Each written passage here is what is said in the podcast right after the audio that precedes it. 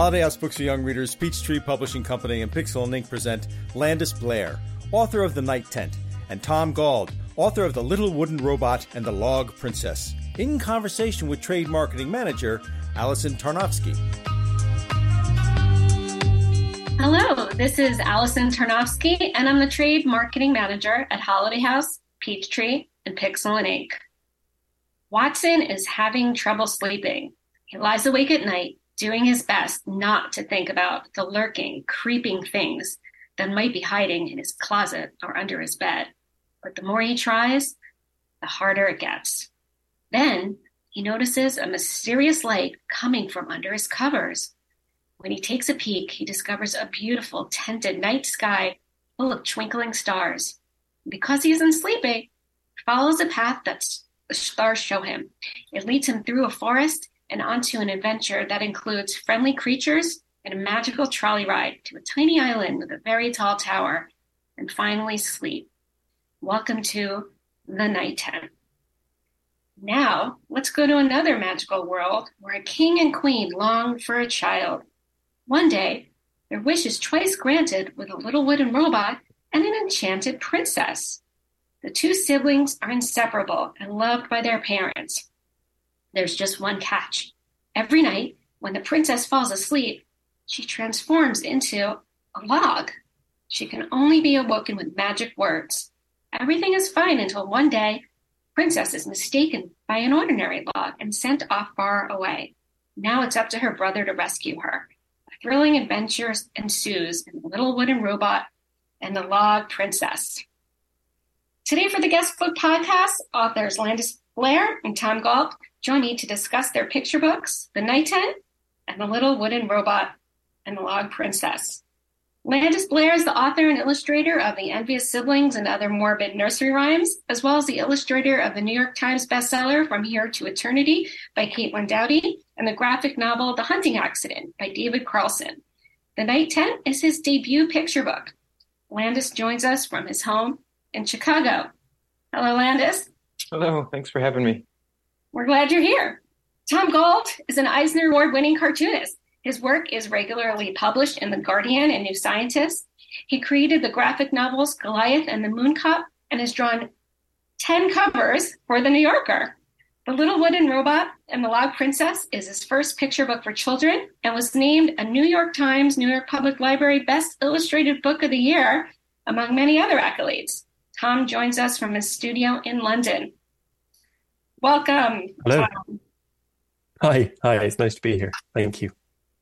All right, so I'm just going to jump right in here. So it's quite interesting that both of your backgrounds are in illustrating for adults. And you both have these debut picture books for children. So I'm very curious, what made you each switch gears and want to create a book for children?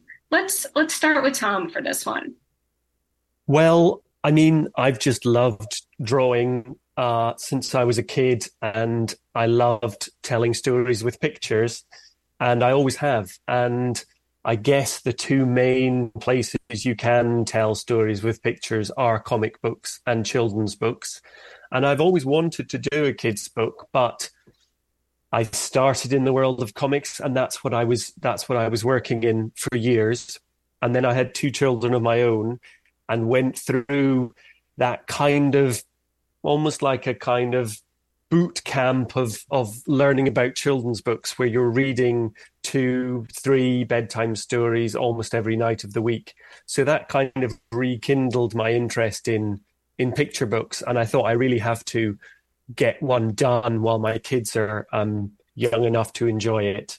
Although I was very slow. So they were young enough to enjoy it the first time I talked about it. But by the time it came out, they were more like preteen critics who helped me make it, but that was helpful as well in its own way. So that was why I did it. It was for them really, and mainly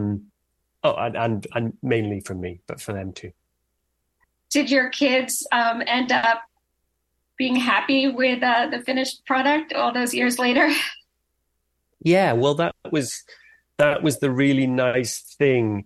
for me was working with them. I'd take it home and I'd read it out loud, and my wife would read it out loud so I could hear what it sounded like, and the kids offered their suggestions, and we kind of all worked on it like a family project. So that was nice. Although in the end, it's my name on the book, so they all get a thank you in there. But there was a bit of team effort going on. Understood. And Landis, this is I'm very interested to hear what you have to say about this, because a lot of your previous work is quite dark, and so it really is quite a shift for you to write a children's book. So how did that all come about? Where did that start? Well, I mean, similar to what Tom was saying, you know, I was drawing as long as I can remember, but you picture books were such a big, part of my childhood. I mean, and even older than that. And but I think as far as the transition from darker things to children's books, I mean, when I look back at the children's books or books for children, depending on how you want to phrase that, the ones that stick out to me had a lot of darkness in them, and I think adults frequently shy away from darkness related when they're talking to children, more from their own fears than from realizing that children can handle more than they give them credit for. But I mean, so for myself, looking back, and I love Shel Silverstein and even a bunch of Sendak's work, but even when I look back at stuff like Richard Scarry, which maybe seems it took me until I was much older to realize the name didn't. That it was spelled different from, but there's something that I love his work, but there's a kind of an unsettling quality about it, because it's this strange. I've not even kind of pinpointed why it's unsettling, but maybe it's just the different animals interacting. But all that being said, like, I think that there's darkness in. It's all around us, and kids see it, and kids are scared of it, and so I think, from my mind, that it's a natural transition. So, right, I think I agree with you. I think those scary books, Richard Scarry books, they're chaotic. So it's like, yeah, them, like, you want to kind of try to make sense of these crazy worlds he's creating. Yeah. Right, well, I definitely felt it was. It was kind of fun figuring out how to do a children's book as somebody who'd already kind of learned a lot about storytelling. And I kind of had a visual style, which I knew could be made to work for children's books, but I knew I'd have to tweak it in certain ways. So I think I can kind of see that in Landis's book as well. It's very like your other work, but it's got that little tweak. So it's not the... Yes. Kind of real macabre darkness of the other work, but it's still got that there, but in a kind of warm, gentler way, which is nobody's going to read a terrifying bedtime story. So it needs that little twist, and it's an interesting thing to look for. I don't know if you found that, Landis. I think that's.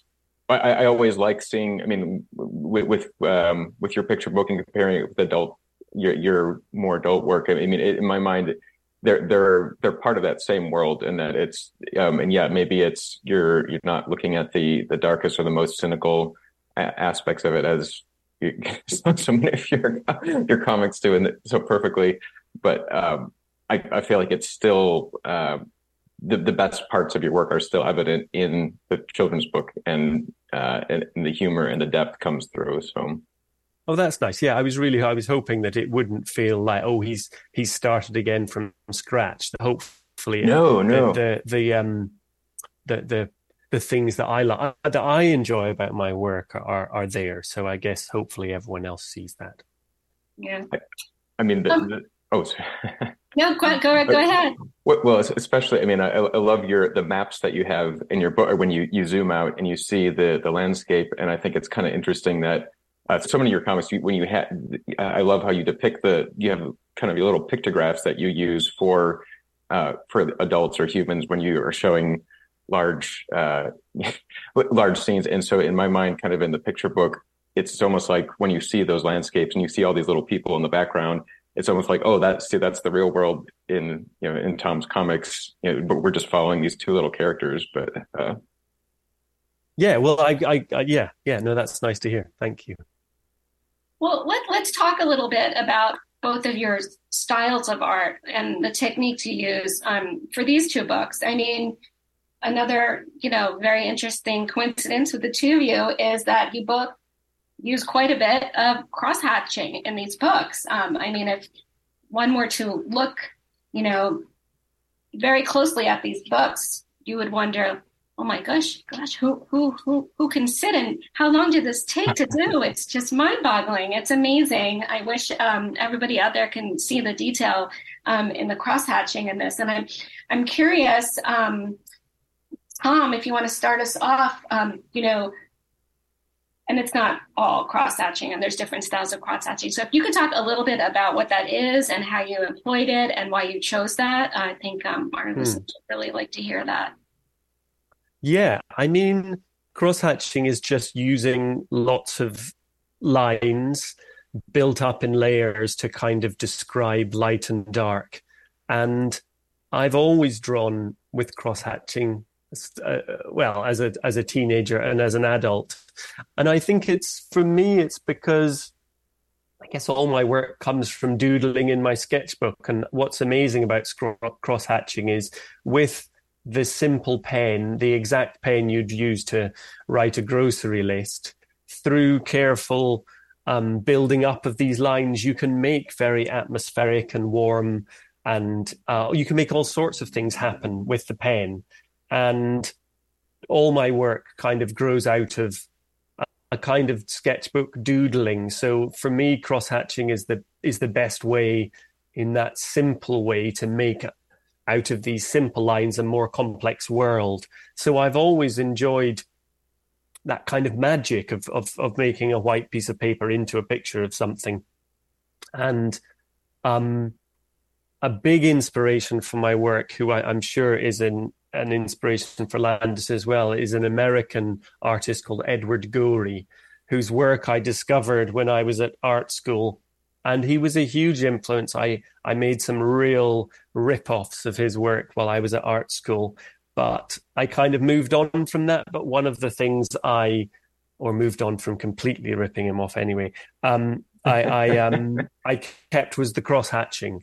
And he has a wonderful sort of natural cross-hatching, which doesn't feel like the almost technical drawing of some people. It feels like warm wood or like a woodcut or something. And I've always been influenced by him, and I'm sure Landis has as well. In fact, I noticed in your book, Landis, on the wall of the little boy's bedroom, there's a tiny little picture, which is the cover of one of Edward Gorey's books. Yes, so you caught it. No, I'm sure you're going to say that that he's part of your world too. But I just, like a nerd, I wanted to point out that I'd spotted. Yeah. Well, I think that's a good segue to having Landis answer the same question about the cross-hatching. But before you do that, I just wanted to point out, because Tom, you mentioned like something about wood, and it made me think of the trees.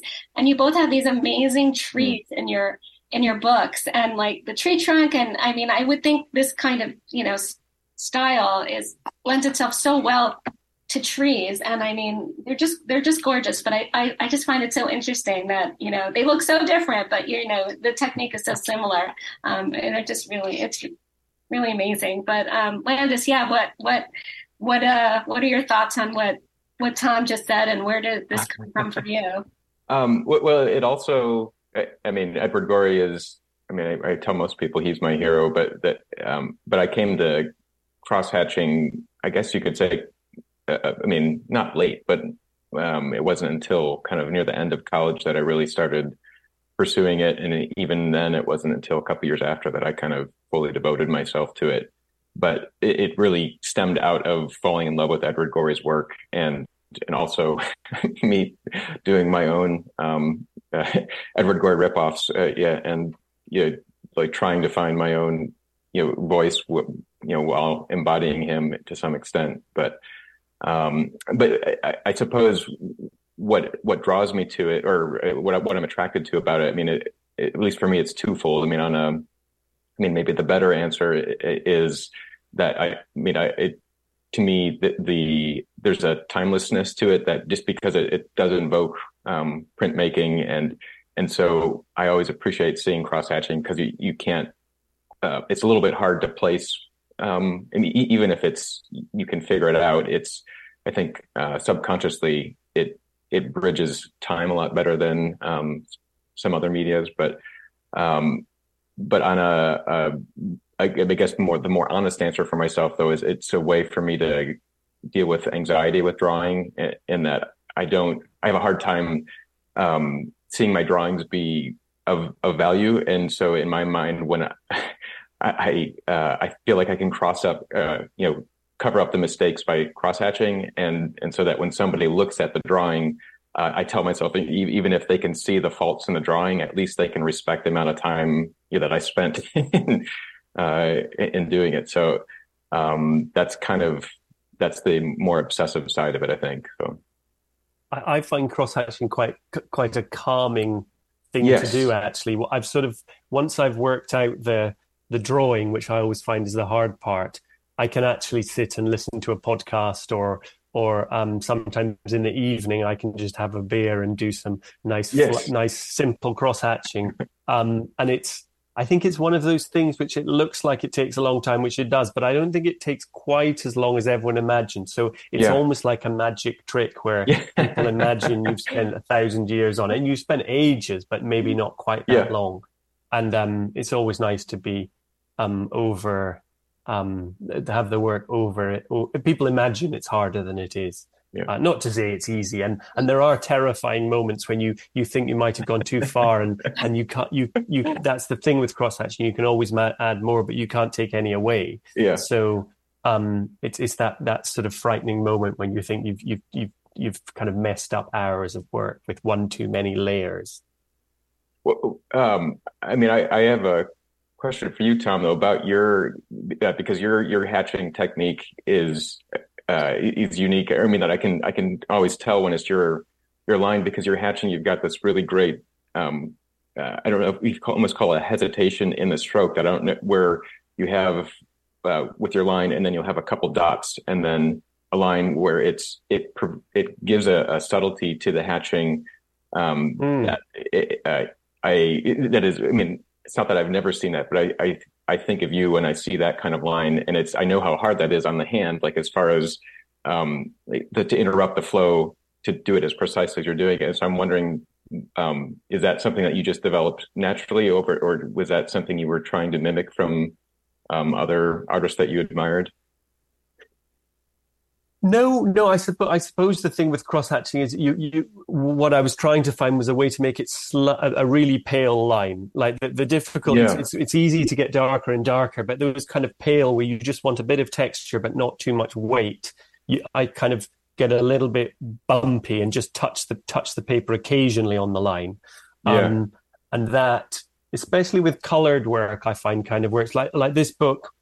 When I said I was doing a kids' book, my younger daughter Iris said, "Well, it can't be in your usual dingy colours because kids won't like those."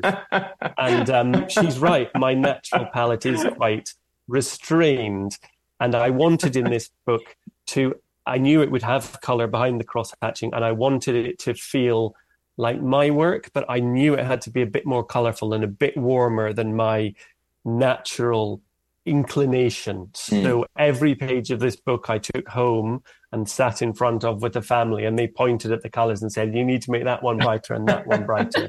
And because the cross-hatching's on top, it does have an effect of greying things a little. So I had to go way out of my comfort zone to get something which in the end I'm really happy with. I don't know how you found colouring your book. Difficult. I mean, I went through that same process of the first few pages I had to redo and had to keep brightening them and brightening them. And then even at the end, I had to go through again on every page and brighten everything because it was still getting lost with the hatching. So. Right. Yeah, I had a conversation when my book came out with another Holiday House artist, Stephen Savage, who did a lovely book called Moonlight, yeah. Which I get, like our books, has that idea of trying to capture nighttime, but actually you realize if you make it too dark, it just becomes dingy and grey. Yeah. And Stephen's book actually is very light blues generally, or blues anyway, or very little black, but it feels like night. And I guess all three of us have written, I would say, a specific type of book, a sort of very much a bedtime story, which is for reading at bedtime and about bedtimes. We've all got a slightly similar bluey green palette there, which is obviously our idea of bedtime colors. Yeah, that's really interesting. We actually have a few other nighttime bedtime books, and each one has a completely different palette and a completely different tone and feel, but yet they're all about night and just, you know, your interpretation of it. So I wanted to talk a little bit about your process between the writing of the text and the illustrations. Tom, you mentioned that a lot of your work stems from doodles that you make in sketchbooks, and you talked a bit already about where the story came about. But when you actually went to make the book, did you write and draw at the same time? Did you lay down the text first? Did you draw and then do the text over it? Like, how did you marry those two worlds of the text with the art? Well, with comics, you can't really do one without the other, and you need to make them both together. You can't just write I can't write a script and then turn it into a comic. For me, I'm thinking of everything at once, and it's actually quite a frustrating way to work, which is difficult. But with this book, I thought, well, I'm going to try the other technique. I'm going to write this story as well as I can in text, and then I'm going to figure out how to illustrate it myself, almost as if I'm two separate people, the writer and the illustrator. But I also knew the sort of things I wanted to have in this book, like maps and almost diagrams and things. So I wrote a story which played to my strengths and kind of didn't make me draw any of the things I can't draw. So I was a very generous writer for myself, but I haven't done that before, and it was really fun spending a while just writing the words and working on that, and then figuring out how to turn those into a picture book. And it was a really fun new experience for me. And you do have, a lot of panels like in comic books, so I guess you gave yourself so you can do a little bit. I didn't even think of it that much like that, but I just think comic storytelling is so in my idea of what books are like, that they just kind of, even when I didn't intend it to be in there, it's ended up sort of feeding through in some way. Yeah, well, you can get a lot more into it. So here, you have a whole spread with a landscape, but then you have all these, different ideas that you can kind of get into one page, so you can tell more of the story, and the flow of it makes it really, really fun to read, I think, for kids. Landis, what about you? The way you wrote this, did you draw it first and then did you come up with the story? Did you do it in a similar way that Tom just spoke about? How did that come about for you when you went to actually make the book, after you figured out your story and what it'll look like? How did it come together? Quite similarly to what Tom just described, because with a number of my with other projects I've done, or smaller comics or independent things that I've done, it's a much more of a combination of doodles mixed with writing. And yes, I will at some point do a pass of writing the text, but usually at that point I visually have something keyed in that I'm that I can like kind of hold in my head while I'm writing the text. But with this picture book, it was I had the idea, and then it was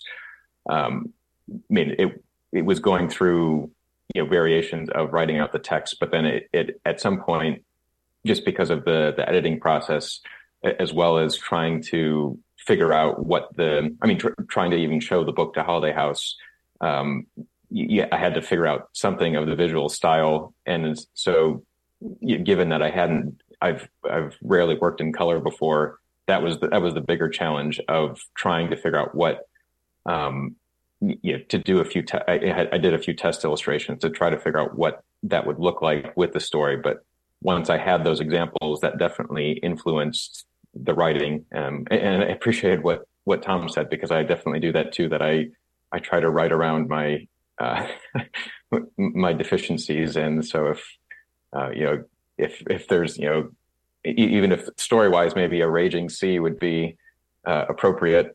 I think, well, why don't I make it a calm placid? Easier to crosshatch a flat. Exactly. Yeah. The thing I really liked about your book, I mean, I thought the story was lovely, but the thing I realized about kids' books is that the parent generally will be reading the story, and the kid will, I think for the age we're writing for, will be generally looking at the pictures and listening to the story. And one of the things you're trying to do is give them visual interest while the parent is speaking the words. And one of the things, I loved all the details in your book, and I loved the way I could imagine just kind of following those paths with the kid following it with their finger, because there's a lot of places where there's a kind of, the path he's following wriggles all around the page. And I thought that was a really nice, I could just imagine, especially me as a kid, kind of enjoying following that and thinking, what would it be like to be there on the path, or really imagining more than is there in the writing because of the pictures. Yeah, I agree. You definitely get lost in the images. And in fact,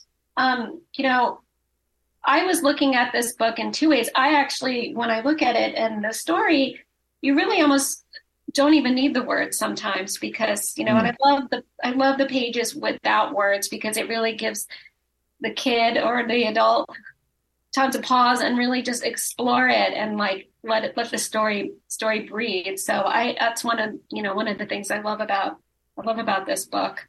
So Landis, Tom talked a little bit about how he came up with the story and how he read it, was trying to come up with something for his kids. But how did you come up with this story? Is this personal for you? Were you afraid of the dark when you were a kid? Where did this idea come from? I'm still afraid of the dark. That's but yeah, definitely as a child, at least when I was trying to come up with ideas for a picture book, and I was trying to think of problems I could remember as a child, or trying to put myself back in that space. I know there's so many books about children going to sleep and monsters under the bed, but it very quickly, I have distinct memories of, it seemed just feeling like lying awake for hours. It probably wasn't that long, but I was very scared frequently, and it would be calling my parents. And it was something that I have distinct memories of trying to do anything I could to distract myself from what I was afraid of, and usually unsuccessfully. But as I think any kid does, you going under the covers, but I mean, not from fear, but kind of more out of boredom or entertainment, like trying to, and so that, that's essentially where the book came from, was suddenly thinking about, that's a tent that you're going under. And then, so there wasn't that full story, but it was more kind of remembering those moments of,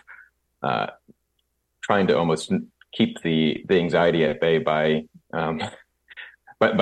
creating a world for yourself, with the tools you have at hand, because if you're confined to bed, you have to create your own, or at least with my parents, I wasn't, allowed to read or aside from having your stuffed animals, and the blanket was the number one prop. So. Yeah. And Tom, you, as I mentioned, you talked about the idea where it came from with your kids, but I read something where you specifically said one of your kids slept like a log. Is that where the actual idea for this came, or what? Yeah, no, that's right. We just have to talk about the unusual title. And, you know, it's one thing to have an idea for a story, but really where did that come from? Well, I was casting around for years for an idea for a kids book and couldn't come up with anything that worked. And then this story just happened on the spur of the moment when I was making up a bedtime story for my daughters when they were really quite small. And the younger one, Iris, did then, and now she's 15 and she still sleeps like a log, and I have to wake her up for school every morning and quite often wake her up, go down, make breakfast, go up, wake her a second time. She has always slept like a log. And I made up this story for them. The original version was about two princesses because they both were into princesses at the time.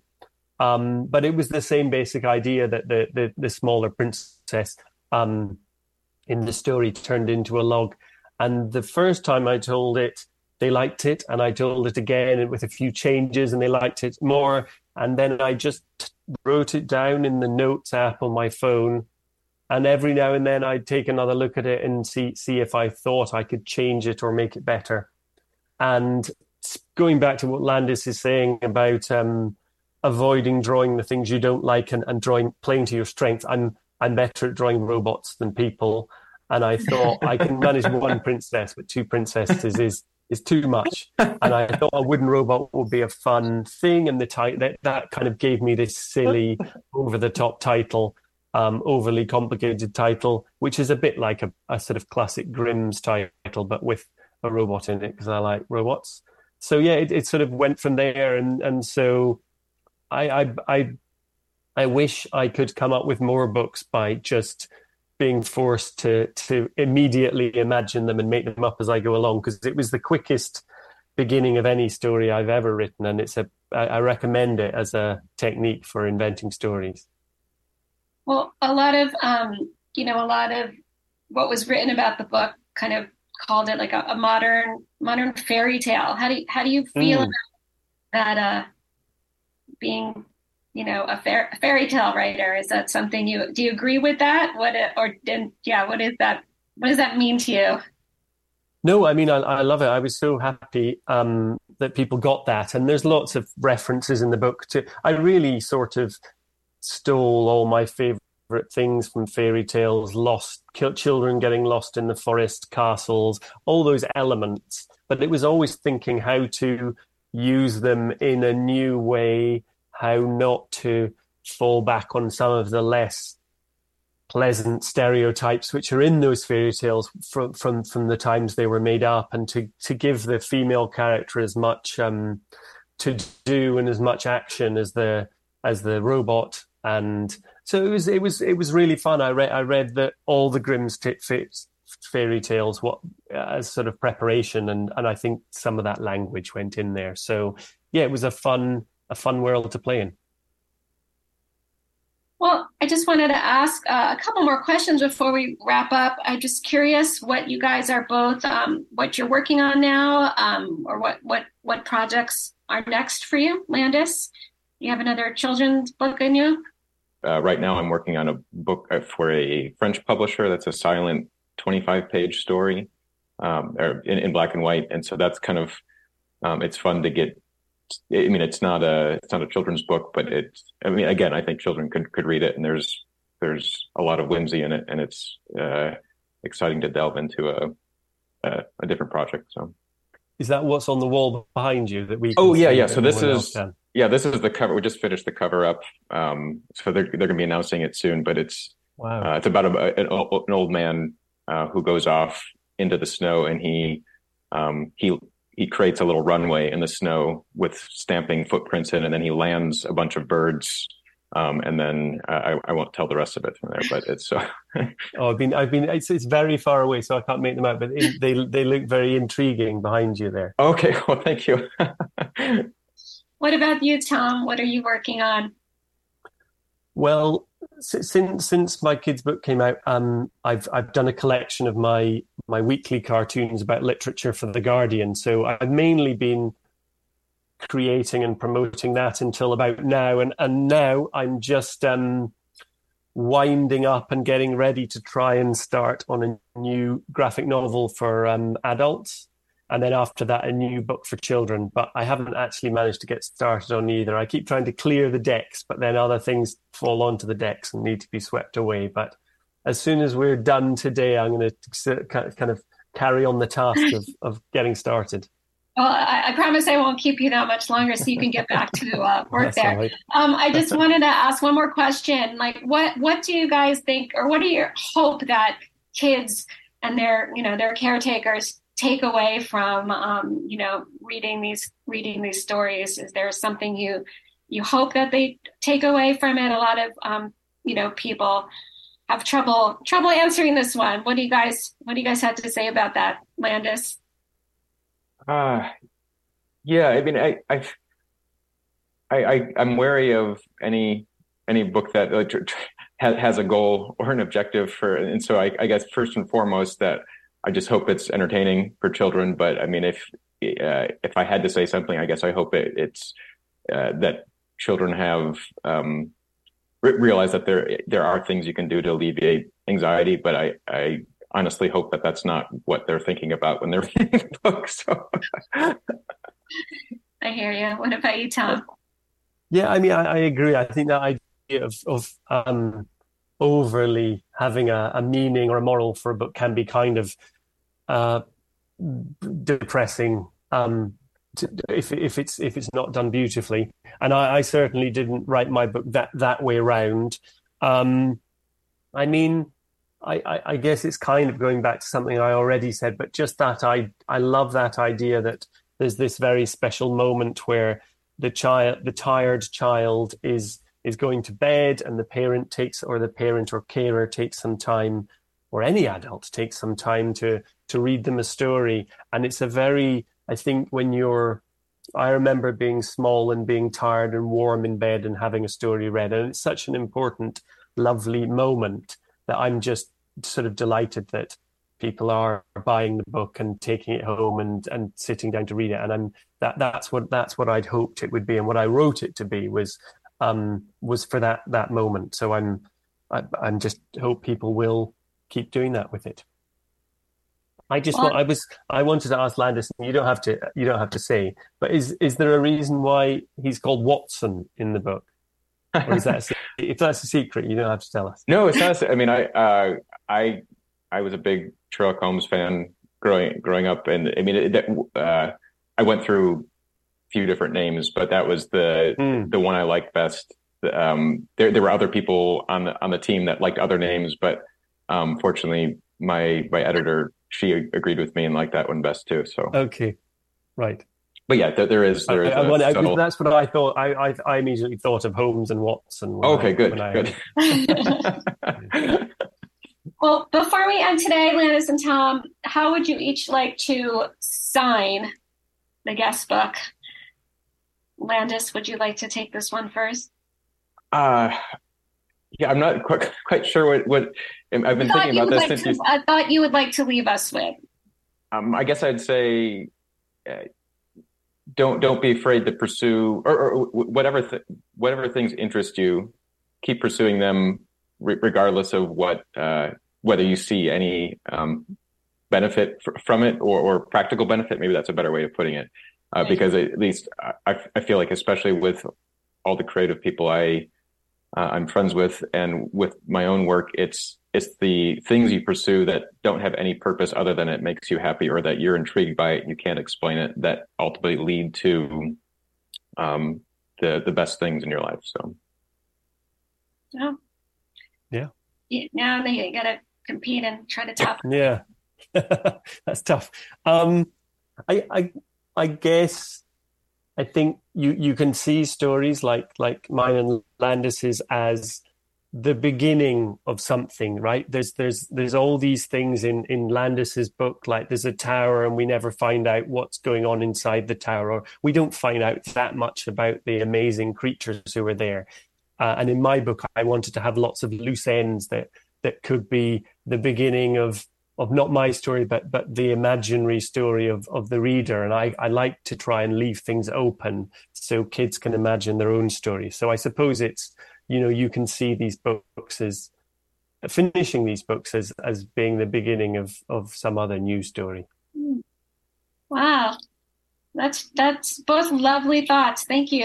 And thank you both for joining me today on the Guest Book Podcast. And I look forward to seeing some of the new work you guys talked about. Thanks so much. It's been fun. Thank you.